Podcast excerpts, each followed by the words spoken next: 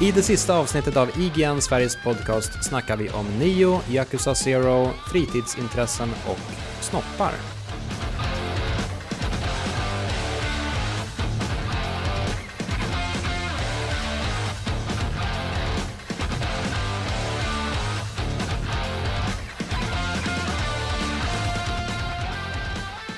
Hej och välkomna till det allra sista avsnittet av IGN Sveriges podcast.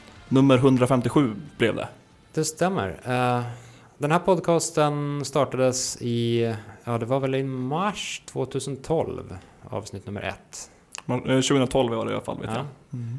Och nu har vi nått vägs ände. Detta är alltså det sista avsnittet av IGN Sveriges podcast. Men det är inte sista gången vi gör podcast. Nej, det är det inte i alla fall. Så här är läget. IGN Sverige kommer att förvandlas till IGN Nordic som kommer vara på engelska och därmed blir det lite konstigt för oss att göra en svensk podcast på den sidan. Så vi, eh, men vi, vi, men vi vill ju väldigt gärna fortsätta göra podcast. Så vi hoppar helt enkelt över till en annan Reset Media-sajt som heter Loading istället. Och gör podcasten där istället. Precis, och det blir verkligen samma podcast på ny sajt. Nytt namn bara. Ja, Kanske lite små förändringar. precis. Den som förväntar stora. sig något, eh, någon extrem makeover kanske kommer bli besviken. Det kommer fortfarande vara David och jag som sitter och dumma i huvudet. Tyvärr. Det blir, det blir inte roligare än så. Men fram tills dess ska vi kanske läsa upp eh, de kommentarer vi fått från förra avsnittet. Just precis. Vi fick en lång en från Puffin Nintendroid. Som skriver Bra intro, me like. Även bra avsnitt, men det är ju en självklarhet. Mm. Tack så mycket, jag var väldigt nöjd med introt efter jag klippte klart det. Just det, det är ett skräckintro eftersom vi Precis. hade en skräckspecialare. Eh, han till dig här. Viktor, min Hej. mormor brukade läsa samma bok för mig. Kom inte ihåg vilken bok det var. Jo, men det var väl eh, Kattresan va? Så kanske det var. Som handlar om en eh, liten flicka som eh, rider på en katt och katten blir upp... Spricker helt enkelt. Tappar sina inälvor. Men sys ihop och blir som ny. Som det ska vara. Allting går på rim också har jag för mig i den boken. Men det är lite som i verkligheten. Att allt går på rim. Precis. Ja. Fortsätter i alla fall här. Kul det där med att köpa ut spel. Jag och min kompis åkte in till stan, Uppsala, för att köpa CS 1.6 hos Game någon gång i tonåren. Vi hade, vi hade köpt spel där i många gånger förut, men fick inte köpa CS 1.6 för att det var 18 plus vill jag minnas. Han i kassan sa något i stil med att vi behövde en vuxens medlåtande.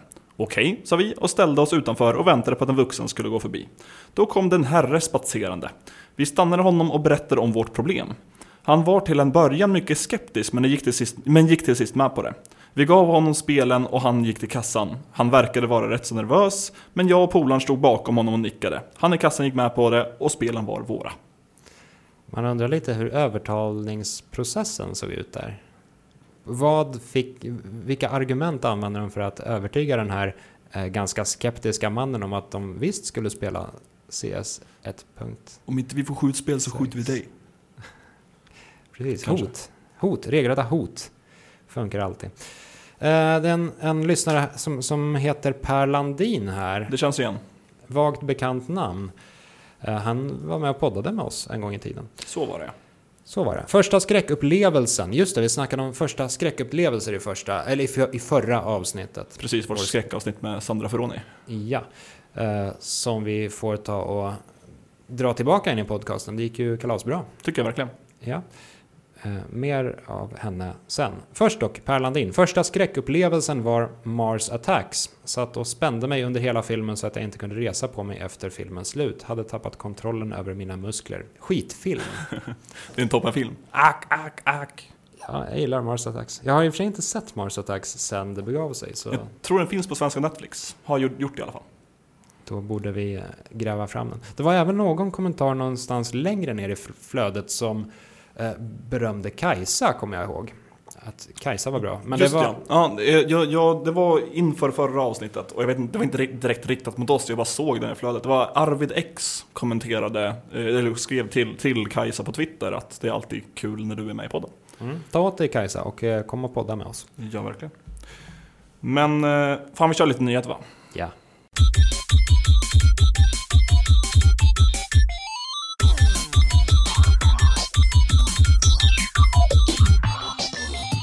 Viktor, kan inte du undervisa mig lite grann här som har koll på nyheterna? Jag har, jag har inte så bra koll. Någonting Du- om Kojima här, vår favoritperson. Ja, eh, jag, kan eh, dra den, men då får du undervisa mig lite om snoppar senare. Det kan jag göra. Bra. Så, det är nämligen så att Hideo Kojima, den mest omtalade personen i hela den här podcasten, eh, nu eh, kommer med en, en teori och ett uttalande till BBC om att eh, filmer, böcker och spel kommer smälta samman till en ny slags eh, underhållning. Helt enkelt. Eh, så det låter ju inte helt... Olikt allt han har Nej, gjort. Precis. Eh, spelade du Quantum Break? Nej, jag gjorde inte det. Men Inte? då hade de en, en tv-serie som Buddy. Man Mm. fick följa skurkarna vet jag. Det här har ju försökt göras flera gånger förr och det har aldrig riktigt blivit bra. Jag, jag gillade typ hur de gjorde i Alan Wake. Att det var så här äh, episodbaserat och de hade previously on i början av varje ny Mm. episod. Men då, då blir det ju ändå bara ett spel som försöker efterlikna Ja, berättartekniken i en, i en serie.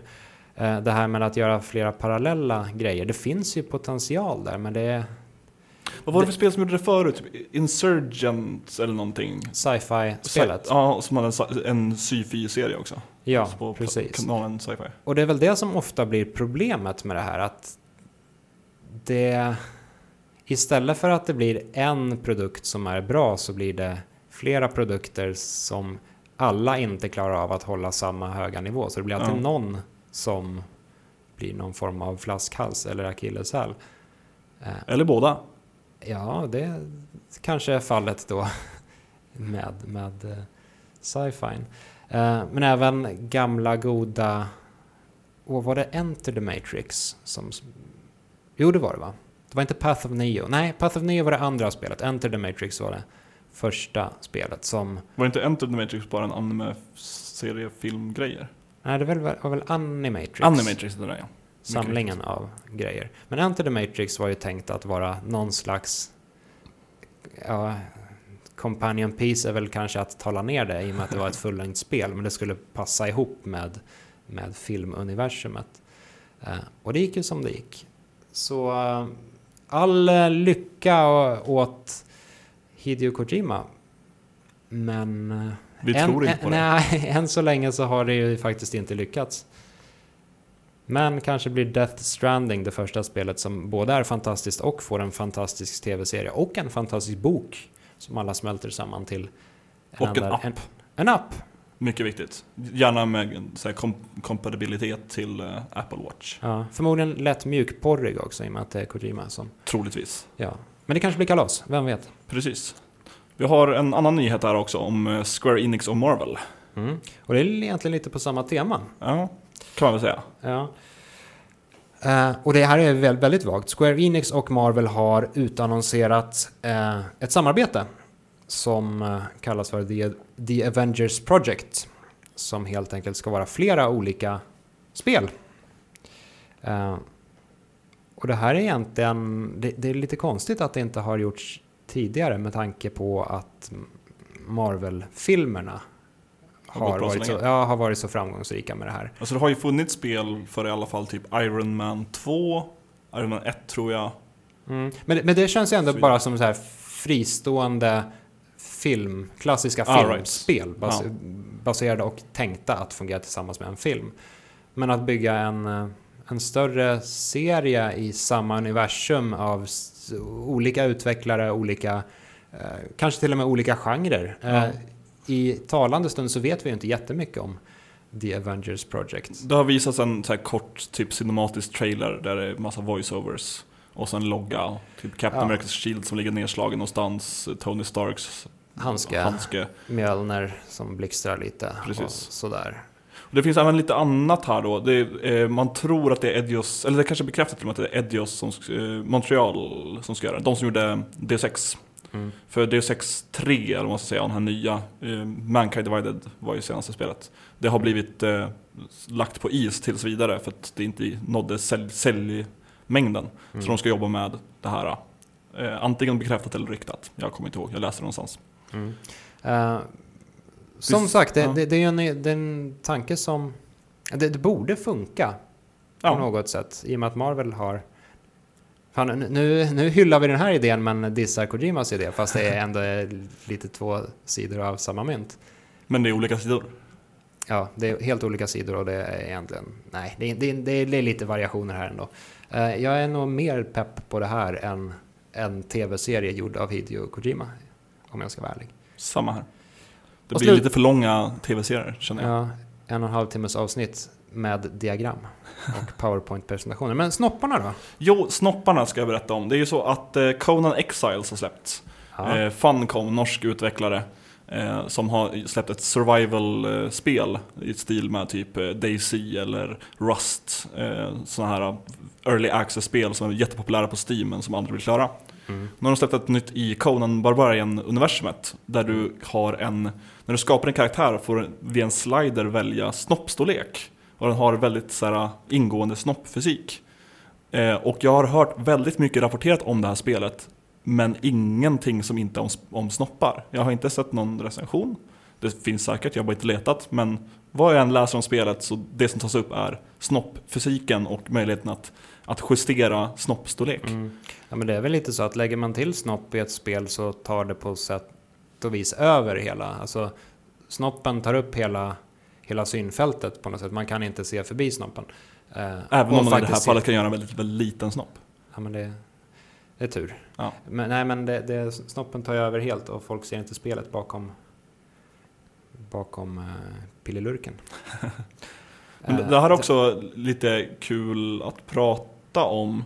Med tanke på, ja men eh, man snackar mycket om sexism i spelvärlden och att kvinnor objektifieras. Och Mm. här har vi ett fall då när män objektifieras. Mm. Vilket säger, ja men det kan man se som att det är ett steg framåt på något sätt för att det är på samma nivå. Eller att det är ett steg bakåt för att man verkligen objektifierar den manliga kroppen. Man borde inte objektifiera någon kropp. Jag måste säga att jag föredrar nog nästan hur Rust eh, skötte det här istället. Mm. Att de tog ens Steam-ID, körde den genom någon generator och det påverkade snoppstorleken i, i, i Rust, som också är ett survival horror-spel. Mm. Eh, där du kan vara naken och det finns snoppar. Men, men hur kommer de fram till det? Eh, Innebär det att här, har, du jättemånga, har du köpt jättemånga spel på Steam, då har du en stor kuk? Eller, Nej, varje användare på Steam, man har ju ett namn Ja. som går att byta, men du har också ett ID som är siffror. Och den körs igenom någon algoritm och som, som då lite slumpmässigt bestämmer, ja men det här är din snoppstorlek, liten eller stor, du kan inte påverka det. Äsch. Det var jättemånga som blev upprörda för att min karaktär har en mycket mindre snopp än jag har i verkligheten. Ja, Ehm, som det ofta är. Ja, men det, jag, jag tycker att det är lite trist att den slumpas fram där. Det, den borde ju verkligen utgå från hårda fakta på något sätt. Hårda fakta. Vad grabbigt det här blev. ja, verkligen. Eh, så går det om man snackar eh, Snoppig podd. Snopp-podden. Eh, det är nog bäst att vi lägger ner den här podden. Ja. Oops, redan gjort. Bam.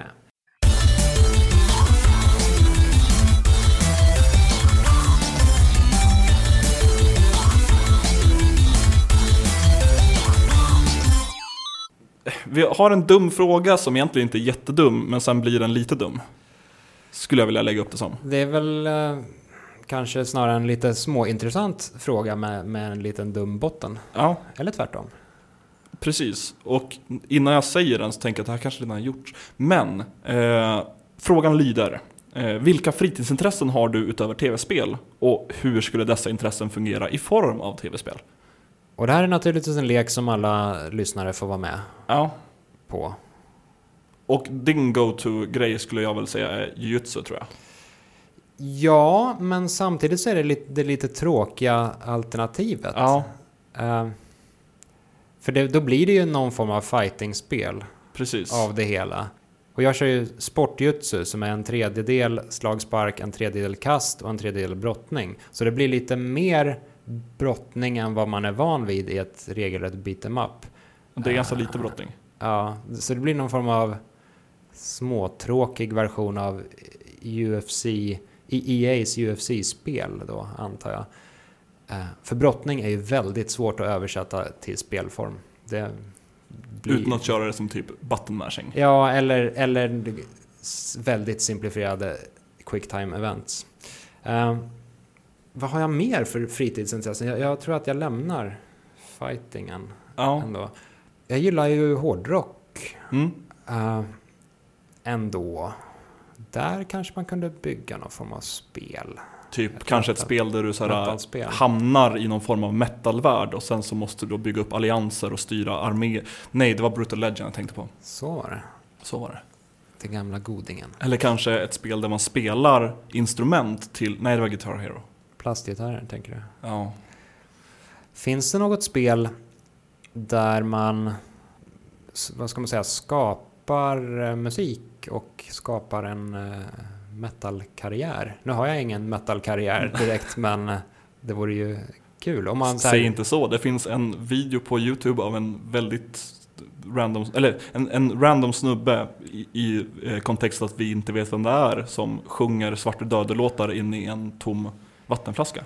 Ja, och slår sig själv i huvudet med den också. Ja, Det, är det, väl en- hände. det är väl början av en Det karriär. hände ute på internet. Eh, nej, men jag tänker ett, ett, något spelkoncept där man... eh, Och det här kanske inte behöver vara metal, men i och med att det är då just mitt fritidsintresse så blir det metal ändå. Eh, man börjar i någon replokal och man får designa sin egna spretiga logga, komma på ett eh, spretigt namn, börja repa in låtar, hitta gigs, Alltså- väx, växa, bli större, så här, sälja merchandise. Det blir någon form av... eh, Det finns, åh, vad heter det? Det finns ett spel som går ut på att man blir som man är en YouTuber. Det är jättefånigt. men- Youtubers life. Ja, så är det. För, det här måste ju nästan finnas. Ett spel där man eh, helt enkelt bygger en hårdrockskarriär och så får man spela på Wackens Blackstage i slutet. Jag, jag Kanske. googlade lite Ja. snabbt här för jag försökte komma på namnet. Det finns ett spel som heter eh, Rock Manager. Eh, Mm.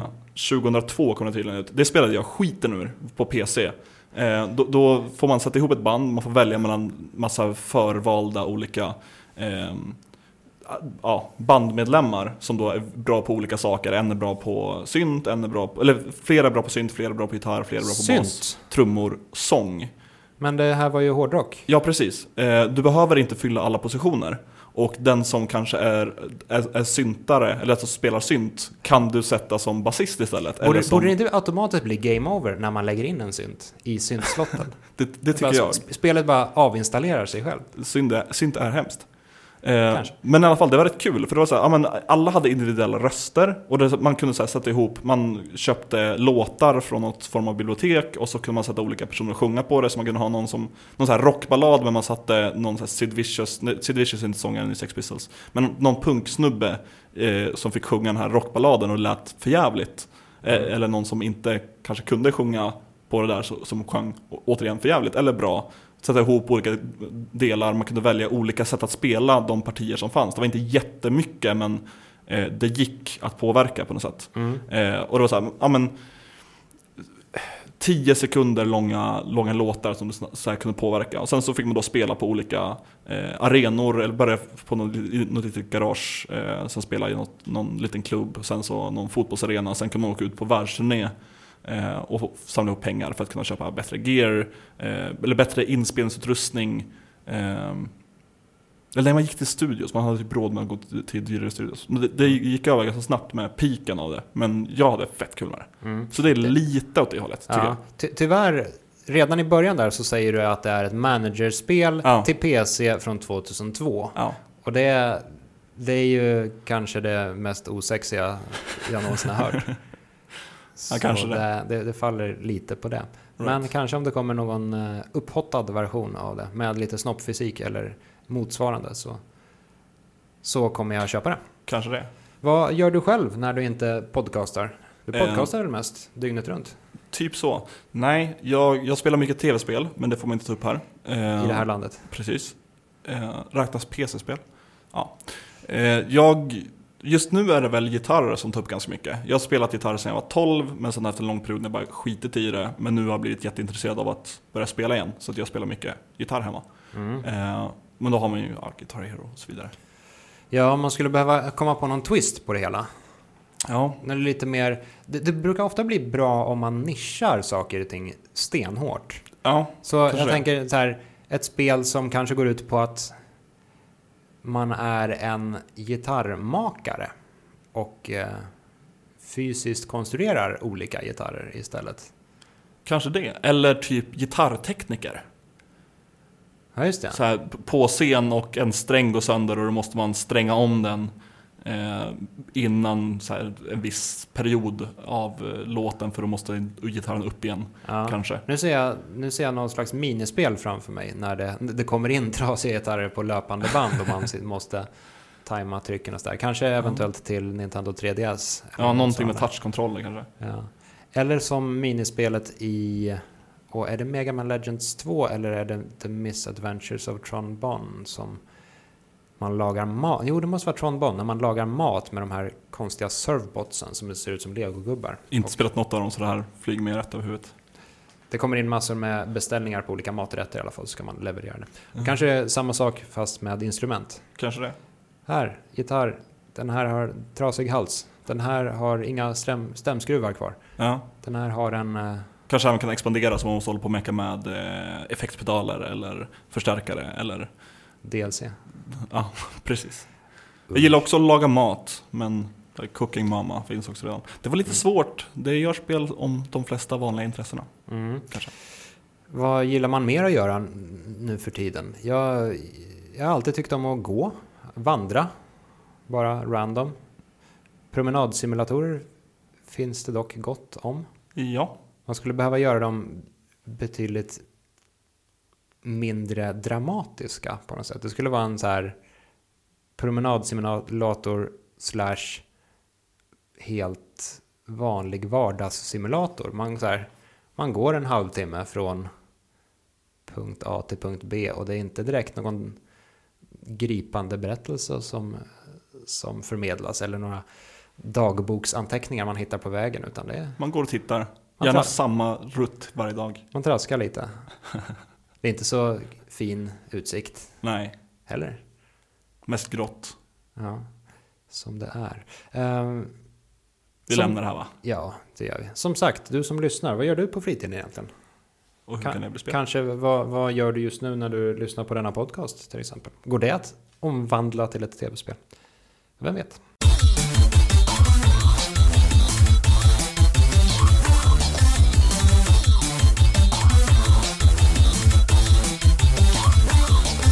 Ett spelat segment ska vi ha också. Och jag sparkar direkt över bollen till dig Viktor som har spelat Nio. Mm. Allra sista spelat segmentet i IGN Sveriges podcast någonsin. Ja, vad, vad rörd man blir. Ändå. Eh, jag har spelat ett spel som heter eh, Nio. Och på samma sätt som vi ofta blandar ihop eh, namnen Mankind Divided och Human Revolution så blandar jag alltid ihop namnen Nio och Near ja nu Som- när du säger det. som kommer först i mars. Eh, I alla fall då, eh, Nio, N-I-O-H, är ju en, om man ska vara krass, en Dark Souls wannabe. Har du, har du någon koll på? Nej, jag trodde det var ner. Eh, Så det var först nu, nu det slår mig att det här, är- jag inte vet vad det är. Nej. Det, detta är alltså Team Ninjas nya spel. Okej, Och Team Ninja har ju en, en eh, historia av att göra svinsvåra spel. Eh, med Ninja Gaiden och eh, ja, Ninja Gaiden helt enkelt. Eh, Nio är däremot betydligt närmare Souls-serien. Eller kanske framförallt eh, Bloodborne. lite mer aggressivt. Ja, det är ett, ett hyfsat snabbt och aggressivt spel, men det är väldigt tydligt att de har tagit inspiration från Souls. Eh, Så man har olika områden och man har olika shrines som fungerar som eh, bonfires i Souls. Så man återvänder Right. dit eh, och får tillbaka all hälsa, men då får man samtidigt tillbaka alla fiender också. Och så sakta men säkert nöter man sig igenom banorna. Det låter bekant. Ja, lite så. Det har egentligen mer gemensamt med Bloodborne skulle jag säga. För det är ett snabbare spel. Det- Det lönar sig att vara ganska aggressiv och inte stå och lura och blockera i ett hörn. Även om man absolut ska blockera och undvika. Eh, men det det är ett snabbt stridssystem och det är även ett mer detaljerat stridssystem än vad Souls-serien är. Man har tre olika stances. Man har hög, eh, mellan och låg. Den höga är stark, mellan är mellan, låg är snabb. Det låter lite som eh, The Witcher 1. Där slogs man också med olika stances. Jag kör med två stycken kortare svärd och så kör jag ofta låg stans och då blir det ett jävla tempo. Det, det är likt eh, Soulsborne att du har utrustning och equippar olika vapen och plockar upp och så vidare. Ja, men det är även... Även den delen är mer detaljerad än, än Souls. Okej. För det, är, det, det har snarare vissa gemensamma saker med typ Diablo. Så man, man kan hitta olika, olika så här, katanor med olika stats. Men Mm. samma skin liksom. Ja, det är inte som i Bloodborne där man hittar en, en soul cleaver och så är det en, en soul, soul, soul cleaver. Utan det här kan man hitta en katana eller så kan man hitta en rare katana eller en liksom uncommon katana. Och lite olika sådär. Och så kan man även smida om dem. Man kan kombinera dem med varandra. Eh, Det är, ganska mycket pyssel. Att, att, eh, detaljer att justera och hålla på med. Right. För, eh, vad är det för setting i spelet? Är det ninjor och Ja, eh, japanska väsen? Ja, påminner lite om eh, de gamla Onimusha-spelen. Körde du Onimusha någonting? Nej, men tittat lite grann på. Ja, för det, det var ju en, någon slags avknoppning av Resident Evil, alltså original Resident Evil egentligen. Onimusha började med förrenderade bakgrunder och så var det ändå ett hyfsat actionbetonat spel. Det var en märklig, alltså det som, som Resident Evil hade varit mer actionbetonat utan att vara Resident Evil 4, utan istället hade varit Resident Evil 1-3. Är det fortfarande så här låsta vinklar också då? Eller? Ja, precis. Och det, det, det är ett mycket konstigt koncept. Ja. Men, men världen i sig var ganska fascinerande. Alltså, Jap feodala Japan, men med ett lager av eh, demoner också.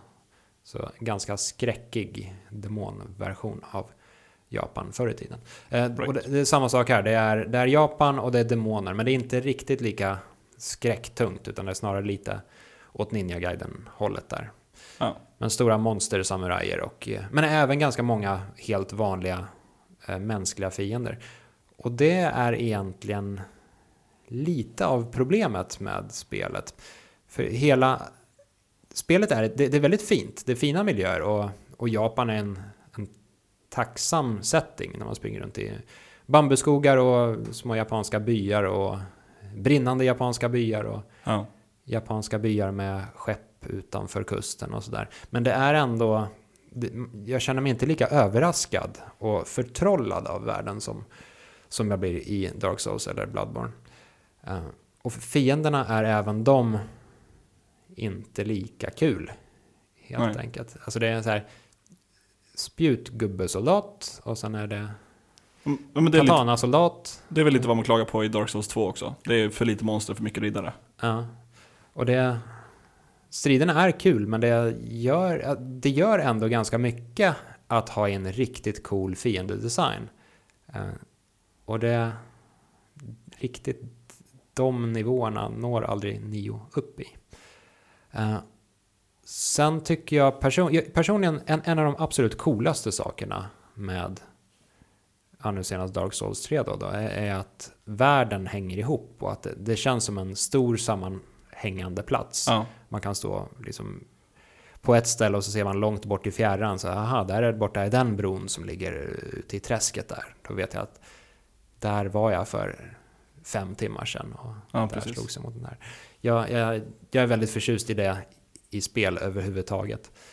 Eh, och det har inte Nio, utan istället så är det eh, uppdelat i missions och man återgår till en världskarta emellanåt.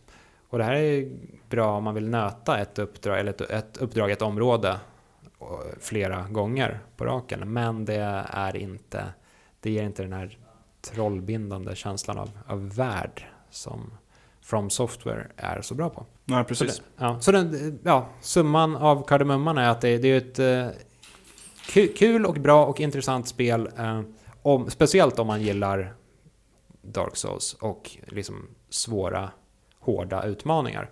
Krypa fram genom banor. Det går inte så här, man avancerar inte speciellt snabbt genom spelet utan man måste lära sig miljön. Ja. Men det, På, på, det en, är ju en wannabe, det är det. ja, på en skala mellan Soulsborne-spelen och Lords of the Fallen, vart ligger Nio? Nu tyckte jag ändå att Lords of the Fallen var ganska kul. Okej, så på, på en skala Du- mellan de tre, vilket är bäst, vilket är minst bra och vilket ligger i mitten? Det är väl där jag vill komma Ja. in. Jag skulle nog ändå kanske säga att uh, Nio är bättre än Lords of the Fallen. Okej. Men inte når hela vägen upp. Så det hamnar i mitten. Bety betyg mitten. Du har också spelat ett eh, spel med japansk eh, setting. Väldigt japansk setting, det har även du spelat. Vi snackar såklart om Yakuza Zero. Form av open world-spel där man slåss mycket och spelar många minispel. Och går runt i Japan och allt är på japanska, fast med engelsk text. Typ. Har du spelat något eh, Jak-. Yakuza-spel tidigare? Jag har faktiskt inte det. Inte jag heller. Jag Ja. är Yakuza ofrälst. Samma här. Alltså jag har, har väl haft ett öga på serien i och med, ja men sedan Yakuza 3 tror jag. Eh, och folk har pratat om, väldigt gott om det. Ja. Men har förklarat det som att det är en löpande story, att det inte är separata spel. Och jag är inte sugen på att ta mig in i för första Yakuza som kom någon gång. Eh, jag har fått höra nu att det finns någon form av så här sammanfattning av vad som hänt tidigare. Men Yakuza Zero är ju en prequel till Ja. allt det här. Utspelar sig på 80-talet i Japan. Ja. Jag har också hört goda saker om Yakuza, speciellt från eh, kollegan Per Willner som, som är besatt av serien. Eh, men det är lite samma sak här, jag har inte riktigt eh, hittat rätt in, ingångsvinkel. Mm. Men nu, nu har vi börjat köra. Precis, båda två. Jag har inte kommit jättelångt. Jag är på andra kapitlet som jag tror är kapitel 1. Vad tycker du hittills? Eh, det första jag tänkte på var, alltså det tar lång tid innan man får börja spela på riktigt. Mm. Verkligen. Det är massa cutscenes, massa eh, exhibition och här, små korta tutorials, typ hur du spelar. Mm. Eh, men något som slår mig, alltså man kastas in i storyn direkt och Mm. storyn känns som så slutet, eller det, det mörka, mörka mitten av en maffiafilm typ. För det börjar då med att eh, Kirya heter så? Konstigt japanskt namn, huvudkaraktären. Mm. Ja, han eh, rånar någon snubbe, eller begär ut pengar från någon snubbe i en mörk alley. Går iväg, ger de här pengarna till eh, lånehajen som har beställt jobbet. Och sen så händer massa skit och han blir utkastad ur sin eh, Yakuza-familj. Ja. Och det, det är så, så mycket där som känns eh, som, menar, verkligen så här, det, det nu det kulminerar, och så mycket som känns som det är bakomliggande som man inte vet om på något sätt. Eh, vilket, alltså det, det kändes, det var i alla fall min första reaktion, att det känns verkligen som slutet på en film, men det är början av ett spel. Mm. Eh, och så här, vad fan- kommer hända nu ens? Mm. Vad gäller storyn så är det är ganska fascinerande att det, det är ju på många sätt väldigt mörkt. I och, med att, I och med att man, eh, alltså det handlar ju om japanska yakuzan. Och ehm, ja men det är eh, misshandel och mord och sådär.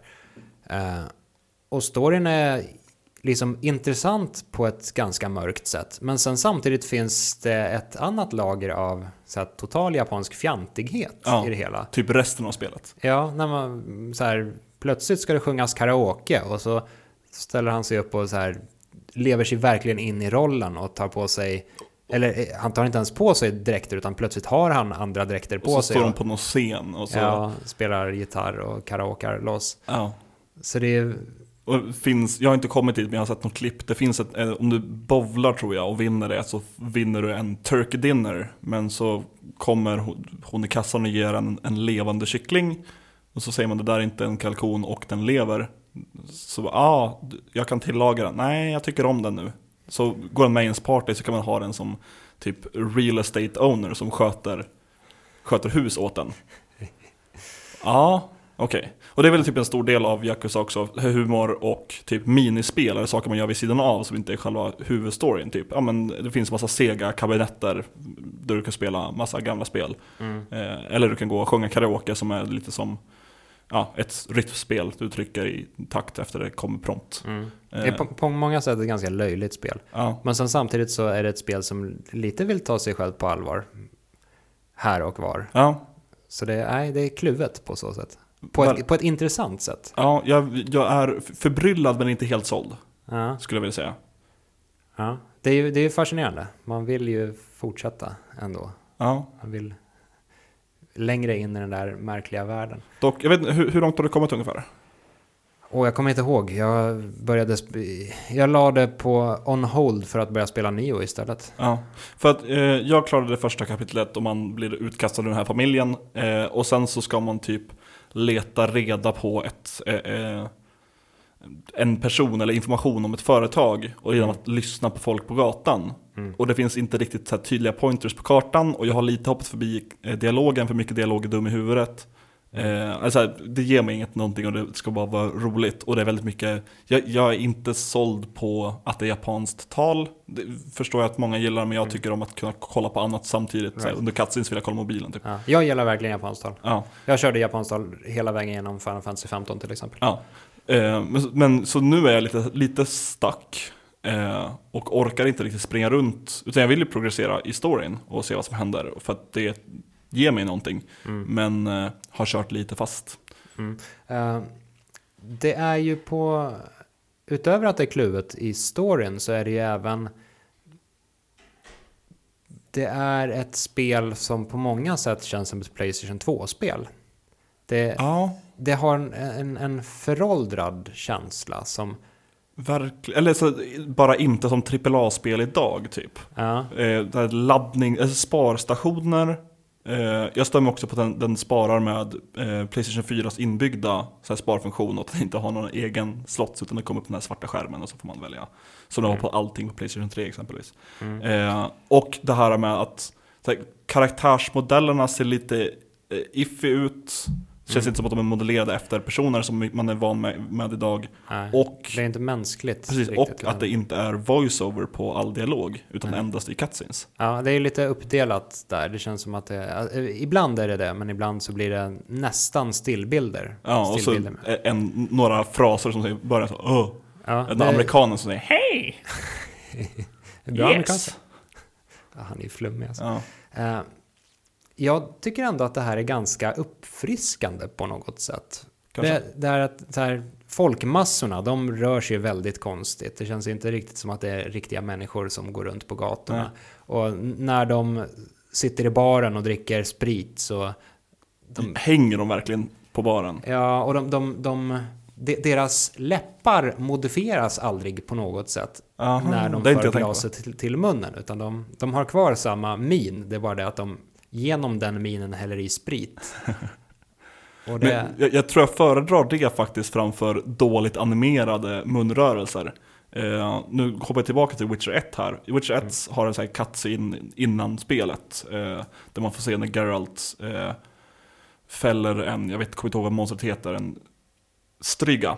Mm. Eh, typ varulv fast konstigt monster. Eh, och då dricker han någon, någon potion innan och läpparna så här åker ut jättefult eh, medan han dricker den där. För det är bak 2007. ja, Det, var, det, det är inte vackert. nej, Shit, Witcher, Witcher 1 är 10 år gammalt i år. vi är gamla. Jävlar. Det är vissa spel som inte har munrörelser alls. Typ Ja. eh, Resident Evil 2 som väl har en av de första realtidsrenderade polygonpussarna i spelhistorien. Jaså? Har jag för mig att eh, spelutvecklarna själva har skrutit om. eh, och det är, där, där är det ju verkligen bara så här blanka ansikten som inte rör sig överhuvudtaget. Så det är som två stycken dockor som hånglar upp varandra. Med Leon och Ada. Där. Eh, tillbaka till Yakuza då. Eh, som sagt, det, det, det är ett fascinerande spel på många sätt. Eh, och jag, jag gillar hela, käns- hela stämningen i spelet. Alltså det är, en- det, är, det är en bra... Det förmedlar känslan av Japan på ett bra sätt. På alla konstiga vis som, som man ofta kan uppleva i storstäderna. Ja, Jag har inte varit i Japan så jag vet verkligen inte hur bra det reflekterar. En, en annan grej Det- man kan ta upp också med Yakuza. Eh, Jag, jag har inte kommit dit än, men det finns en, så här, eh, en butik i spelet där du kan se snuska filmer på vissa tjejer om du träffar dem på gatan och pratar med dem. Så det finns någon form av, av subplot, eller subquest, eller vad man ska kalla det. Eh, där du ska gå och leta upp eh, massa kvinnliga karaktärer, vissa som är typ del av storyn har jag för mig. Och sen då gå och kolla på videos av dem när de håller på och snuskar sig. Det är ju ett ganska gubbigt spel, Ja, får man säga. Och det är alltså inte som att det har inbyggd kukfysik, utan att det är tjejer ja. som man får se. Bara i, bara i cutscenen så är det väldigt många close-up på stora bröst i väldigt eh, generös urringning. Mm. Kanske behöver man komplettera detta med Conan. För Ja. att få den hela bilden. För, att- för att se alla aspekter av avkläddhet. Ja. Ja. Eh, nej men jag, jag gillar, gillar det ändå. Och är lite lätt förbryllad. ja, lite lätt förbryllad är väl vad jag skulle säga än så länge. Mm. Du har även spelat eh, någonting som du skrev upp som, vad stod det? Jag, Ja, jag, fick, Aqua Motor Racing Utopia. jag fick ett ryck. Jag, jag blev väldigt sugen på Wave Race 64, det gamla Nintendo 64 eh, vattenskoterspelet. Och jag, jag är väldigt bedrövad över att Nintendo själva inte följer upp det här. Eh, det har ju dock andra företag gjort när man kopierat konceptet och gjort egna vattenskoterspel. Eh, så jag fastnade lite för Aquamoto Racing Utopia istället då. Eh, det första som hände var ju att jag, jag frågade utvecklarna om de hade några recensionskoder över och då misstog de mig för en spambot för att jag använde en, en annan mailadress än vad jag brukar få pressreleaser från. Så det- med en hotmail-adress. Ja, gammal, gammal goding. Eh, men det gick bra till slut.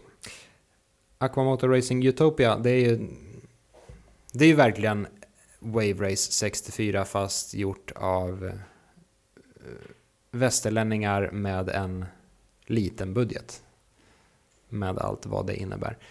Så det här är kanske inget spel För massorna. Nej, det är inget spel jag riktigt skulle rekommendera. Annat än just om man, om man saknar Wave Race 64. Då är, det, då är det skönt att se konceptet som återvänds igen. Håller det då? Eh, nej, jag skulle nog inte säga det. Det är, det är framförallt så här ganska oskön stämning i spelet. Det är... Wave Race 60 64 hade en, en väldigt eh, härlig eh, semesterkänsla över allting. Det var lite så här loungeigt och det var en skön atmos- beach-atmosfär. Ja. Det här är lite, lite skrikigare och lite konstigare. Och This time it's for real. Ja, så Nej. kort nej. Spela hellre Wave Race på Virtual Console i så fall.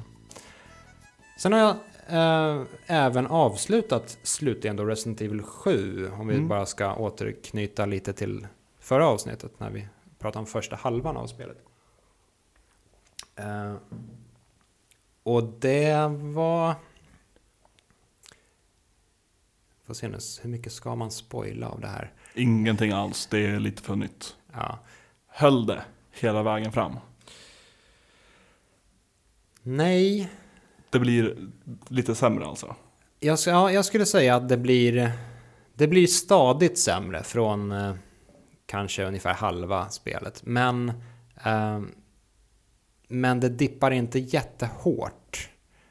Det är bara det att alltså, andra halvan är sämre än den första och den är in, inte lika skräckig och inte lika originell. Ja.